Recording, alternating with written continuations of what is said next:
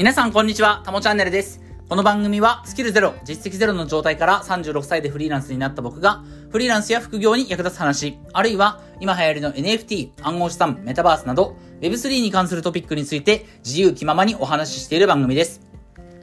はい。ということで、今日も早速やっていきましょう。今日のタイトルはですね、ステップ2、今から初心者が副業で NFT の記事を書いて月5万稼ぐには、このタイトルでね、お話をしようと思います。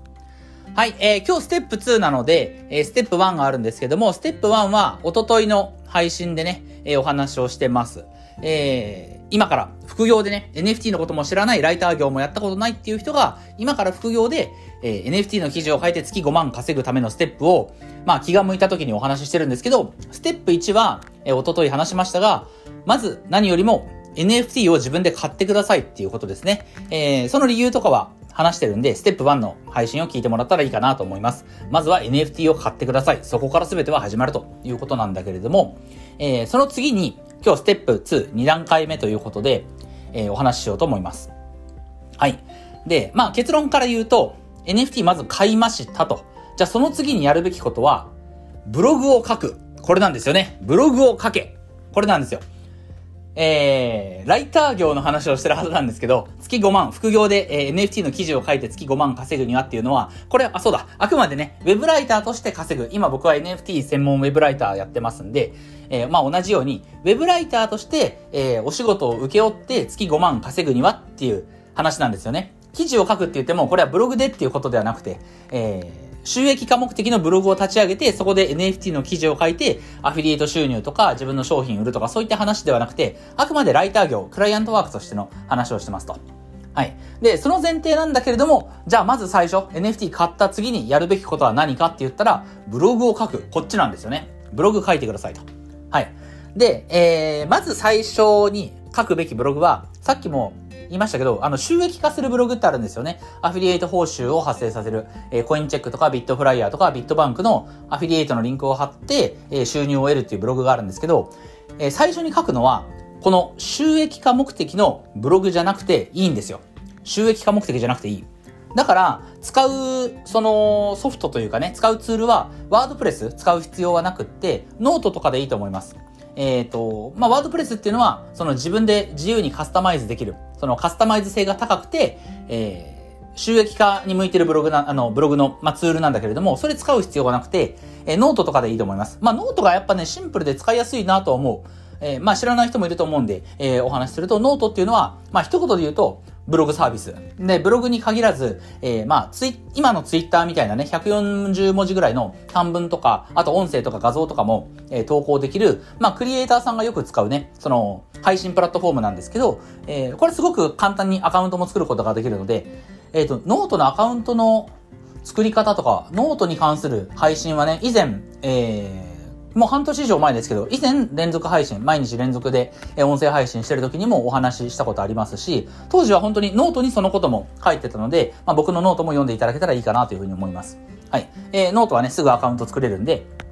えー、そのノートのアカウント作って、えー、そこで記事を書くっていうことをやったらいいんじゃないかなと思います。はい。じゃあ、まずブログを書くっていうふうに言うけれども、どんなブログを書くか。というかそもそも、何の目的で今からウェブライターやりたいって言ってるのに、えー、副業でライティングの仕事をして月5万稼ぎたいって言ってるのに、なぜ最初にノートを書く、ブログを書かなきゃいけないか、何の目的で書くのかっていうことを、えー、お話ししようと思います。ここがね、今日の本題です。はい。えっ、ー、と、まあ、目的は2つあって、えー、ウェブライター、これから NFT に関する記事を書いていきたいっていうウェブライターが最初にブログを書く理由は2つあります。で、1つは、アウトプット。のためですね。純粋にアウトプットするため、自分が学んだことを自分で文章として発信する。この練習をするためですよね。うん。で、まあ、これはずっと言ってることですけど、NFT とか、この Web3 界隈、えー、ブロックチェーンの技術とか、まあ、暗号資産とか、こういった新しいテクノロジー、まあも、もちろんメタバースとか DAO とかもそうですけど、まずね、普通の人知らないんですよ。知らなくて、えー、そう、今そこにね、興味を持って、NFT とかね、初めて触ってみようと思った人が最初に思うことは、やっぱ理解できないっていうところが多い、大きいと思うんですよね。とにかくこの界隈は新しいテクノロジーの話なので、まあ難しいといえば難しいんですよ、やっぱり。ブロックチェーンの分散性とか、その Web2 の中央集権性、Web3 の非中央集権性とか、NFT の、まあ、NFT の NFT たるところですよね。非代替性トークンって。なんだこれはと。トークンってなんだ？非代替性ってなんだデジタル画像がコピーできないって言うけど、コピーできるじゃん。これどういうこと？みたいなね。うん、そこら辺の、まあ、理解が、抽象度もやっぱり高いので、すごく難しいんですよ。NFT のことを理解するのは難しい。やっぱり。なので、だからこそですよね。だからこそ、その自分が学んだこと、うん、なかなか最初は理解できないこともあるかもしれないけど、理解できたところまででいいです。そのアウトプットをすることによって、学習の質を高める、学習効率も高める。もう純粋に自分の学びのためのアウトプットとして使ってもらったらいいんじゃないかなというふうに思います。まあこれはね、何がしかのその資格試験とか受験勉強とかしたこと、一生懸命やったことある人はわかると思うんですけど、基本的に問題解かないと自分の力って伸びないじゃないですか。あの試験問題解くときもね。ただこう、英単語覚えて、例文覚えて、えー、うん、文法も覚えて、えそれだけで、じゃあ TOEIC でいい点数が取れるかって言ったらそんなことなくて、 TOEIC で点数を取るときには、もう大量に問題演習をこなすしかないんですよね。あの公式問題集。リーディングとリスニングの両方のセクションの問題をとにかくこなすっていう。要はこれアウトプットですよね。うん。で、まあ、これらはでも、アウトプットとは言うものの、まあ、言うても問題解いてるだけなんですけど、それよりも、さらに学習の効率を高めるための方法が、自分で、自分の言葉で発信する。これが一番なんですよ。うん。まあ、だから、あの、ブログじゃなくてももしかしてもいいかもしれないですね。えー、ツイッターとか、この僕み、今喋ってる感じで、音声配信でもいいと思うんで、とにかく、まあ、アウトプットをしてくださいと。ただ、えっ、ー、と、もう一つの理由があるのでね、もう一つの理由があるので、えー、音声配信もツイッターもやってもいいけど、やっぱり記事は書いた方がいいと思います。うん、記事は書いた方がいい。てか、そもそもライター、ライター業をやりたいっていうわけなんだから、えー、クライアントワークで NFT の記事書いて月5万、ライターとして稼ぎたいっていうのが目的なんで、やっぱね、あの、音声配信もツイッターもやったらいいけど、基本文章もちゃんと書いてくださいっていうことですよね。はい。で、えっ、ー、と、もう一つ、えー、その、まずブログを書くべきっていうのは、えー、もう一つ理由があるんですけど、これは、えー、シンプルにクライアントに見せれる、見せられる実績を作るってことですよね。実績作りのため。うん。これは、あの、よく言われることです。ライター業をするときも、最初ね、あの別に NFT 専門ウェブライターじゃなかったとしても、ライターデビューする前にブログをちゃんと書いた方がいいですよっていうふうに言われるんですよ。よく言われてる。これなんでかっていうと、クライアントさん、自分がその仕事をもらうお客さんに対して、あの、アピールできる実績を作るっていう意味で、意味なんですよね。自分はこんな文章が書けますっていうことをアピールする実績として、えー、まず文章を書かなきゃいけない。それでいくと、さっき言ったけど、あの、音声とかツイッターでね、えークライアントにアピールすることはやっぱ難しいですよ。だって今から自分は文章を書く仕事くださいって言ってるのに、あの、音声とか、音声配信とかツイッターでアピールしてもしょうがないじゃないですか。自分はこんな文章が書けますっていうことをアピールしなきゃいけないので、やっぱりブログ書かなきゃいけない。実績のためのブログを書かなきゃいけない。ね。これは当たり前なんですけど、ここでね、一つ、この、大事なところがあって、ここで言う実績っていうのは、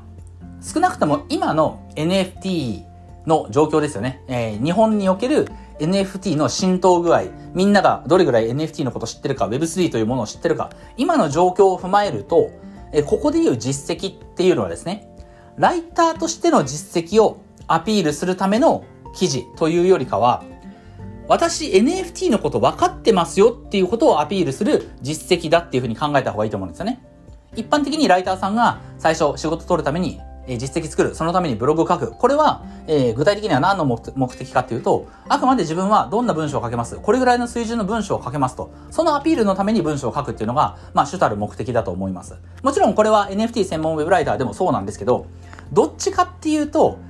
NFT 専門ウェブライターをもしね、目指す、目指すとか、まあ、NFT の記事を書いて月5万稼ぎたいと思うんであれば、この、ここで言う実績っていうのは、私は NFT のことちゃんと分かってますよっていうことをアピールする実績として記事を書いた方がいいと思います。はい。じゃあ、具体的にそこで言う記事はどんな記事を書けばいいかっていうと、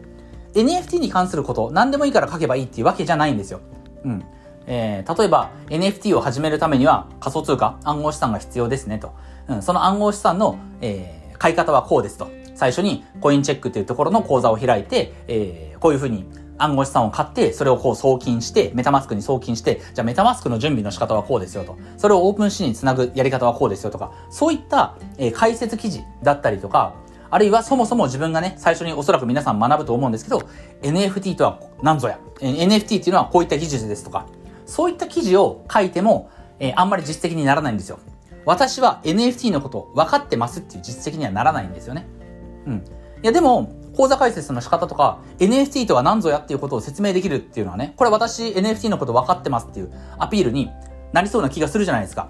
でもね、これはね、もうな、今やならないんですよ。今から1年前だったら、これは十分なった。ね、えー、NFT とは何ぞや、ノンファンジブルトークン、え非代替性トークンって何か、その、コピーすることができない。まあ、厳密にはコピーできますけど、えー、その、複製が不可能な、唯一無二性が保証されている、ブロックチェーンによって保証されているデジタルデータだっていうことが、まあ分かって、分かってて、そのことを記事に書けば、あ、この人 NFT 知ってんだなっていうふうに思われたんですけど、今はね、みんなその記事書けるんですよ。うん。まあみんなっていうか、そういった記事を書けるライターとか、ブロガーはもう本当に増えてきた。この NFT の世界で生きてる人たちも増えてきたんで、要は、NFT とは何ぞやっていうことを説明できる人材っていうのは、もはやね、ニッチじゃないんですよね。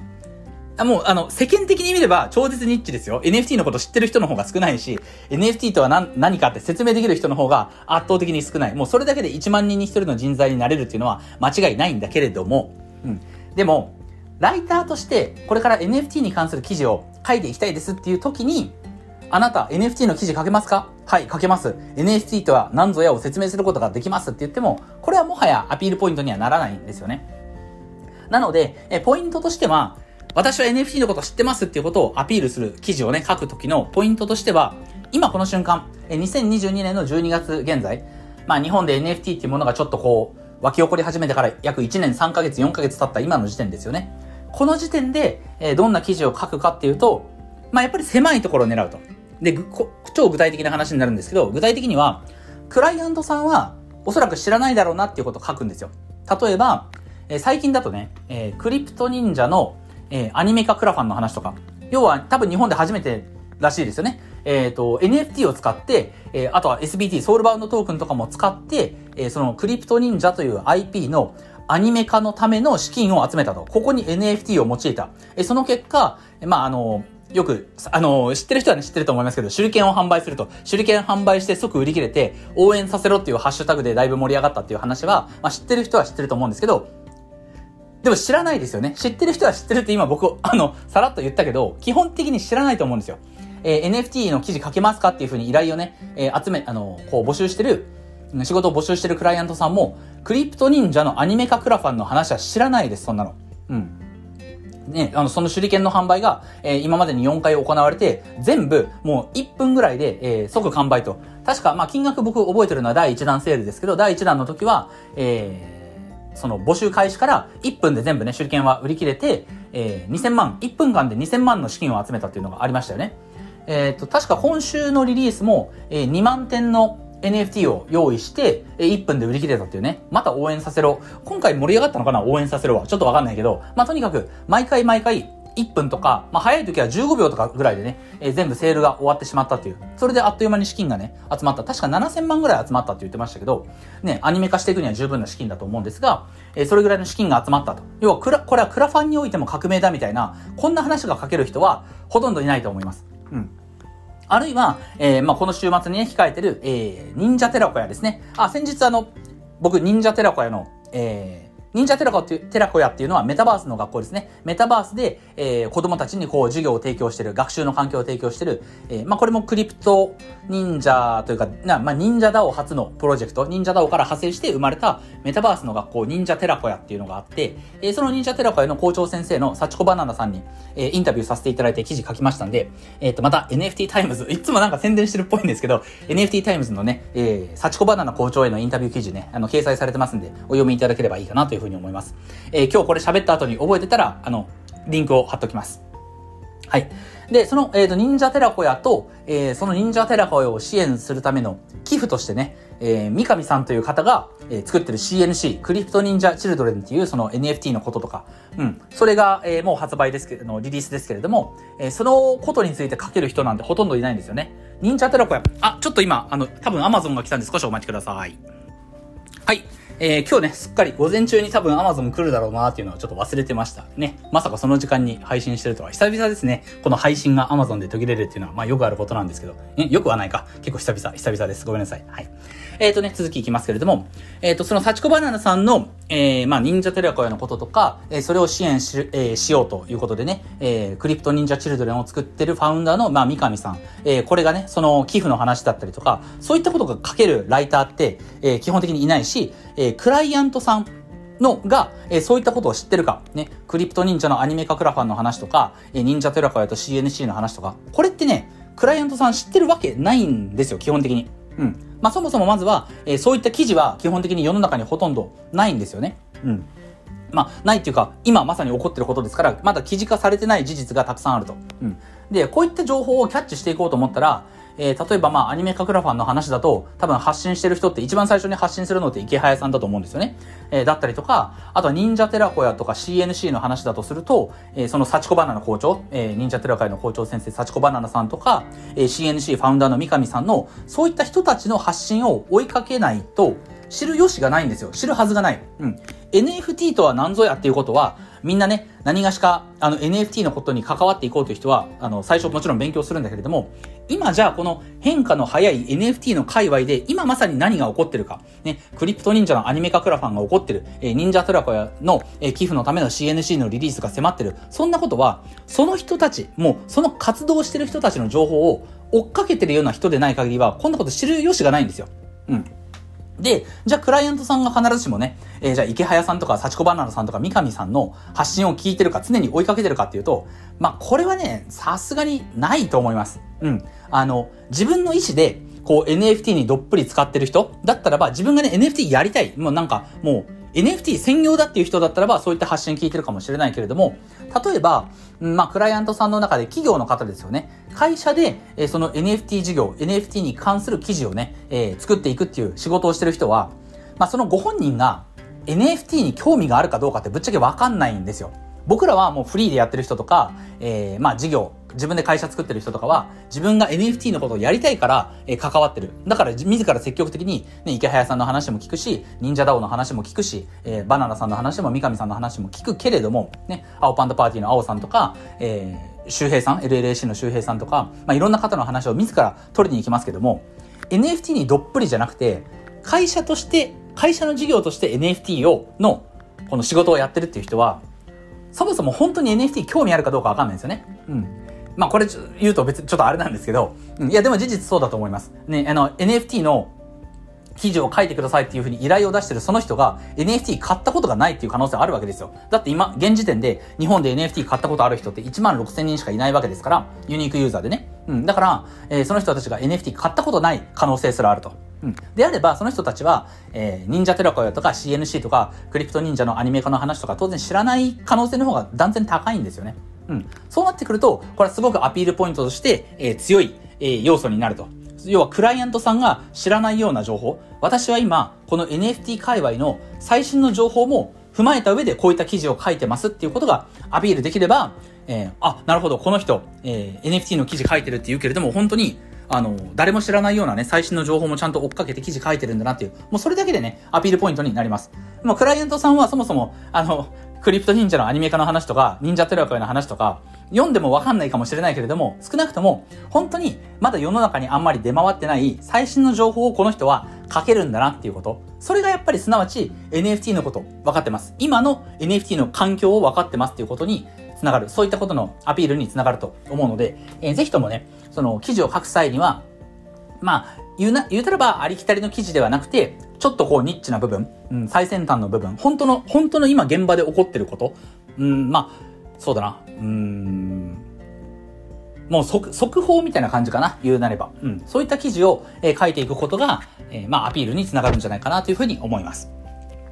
はい。ということで、えっ、ー、と、今日は、えー、ステップ2、今から初心者が副業で NFT の記事を書いて月5万稼ぐにはっていうことで、えー、まあ、2段階目としてね、えー、お話をしました。ブログを書けという話をしましたと。一つはこのブログを書く目的、一つは、えー、アウトプット、自分の学びのためですよね。やっぱりその発信活動を通じて、えー、まあしっかりと学習の内容、質を深めていくっていう目的と、えー、もう一つの目的は実績作り。で、その実績っていうのは、ライターとしての実績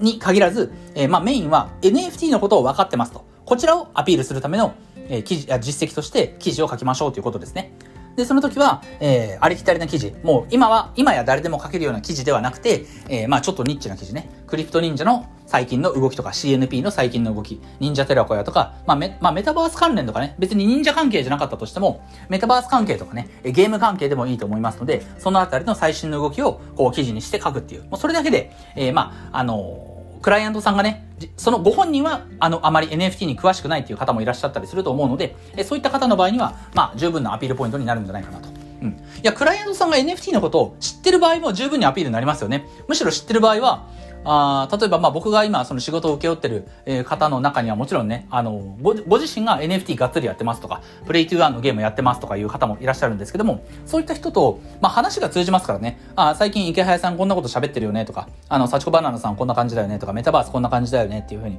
話が通ずる時点で、これはこれでね、あの、採用される可能性、あの、契約結べる可能性高くなりますから、えー、ぜひね、えー、そういった最新の情報は常々追いかけて、えー、まずブログ記事を書く。ノートとかでいいんでね、えー、ぜひ書いてもらったら、書いてみてもらったらいいんじゃないかなと思います。はい。ということで、今日はこれで終わりたいと思います。音声以外にも Twitter やノートでも役に立つ情報を発信してますので、ぜひフォローよろしくお願いします。ではまた次回の放送でお会いしましょう。タモでした。